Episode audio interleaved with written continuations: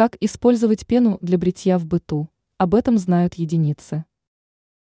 Если у вас на полке пылится емкость с пеной для бритья, то не спешите ее выбрасывать. Она может помочь в быту. Знание советов поможет вам использовать данное средство с умом. Избавление от пятен.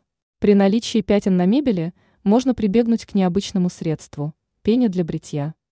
Нужно лишь нанести немного средства на проблемное место, потереть щеткой, а через три-четыре минуты убрать остатки пены с помощью влажной ткани. Чистка украшений. Со временем кольца и серьги могут терять свой вид, становясь более темными и неприметными. Если обработать изделие пеной и оставить на пять минут, то спустя указанное время вид украшений вас порадует. Мытье ковров. Если вам нужно сделать экспресс-уборку, то пена для брица поможет вам в этом деле. Она быстро устранит пятна на ковре, сделает его гораздо чище. Нанесите пену на ковер, пройдитесь щеткой, а затем оставьте на пять-десять минут. После этого останется лишь убрать следы средства с помощью влажной тряпки. Теперь вы знаете, что пена для брица может пригодиться не только в уходе за кожей, но и в других делах.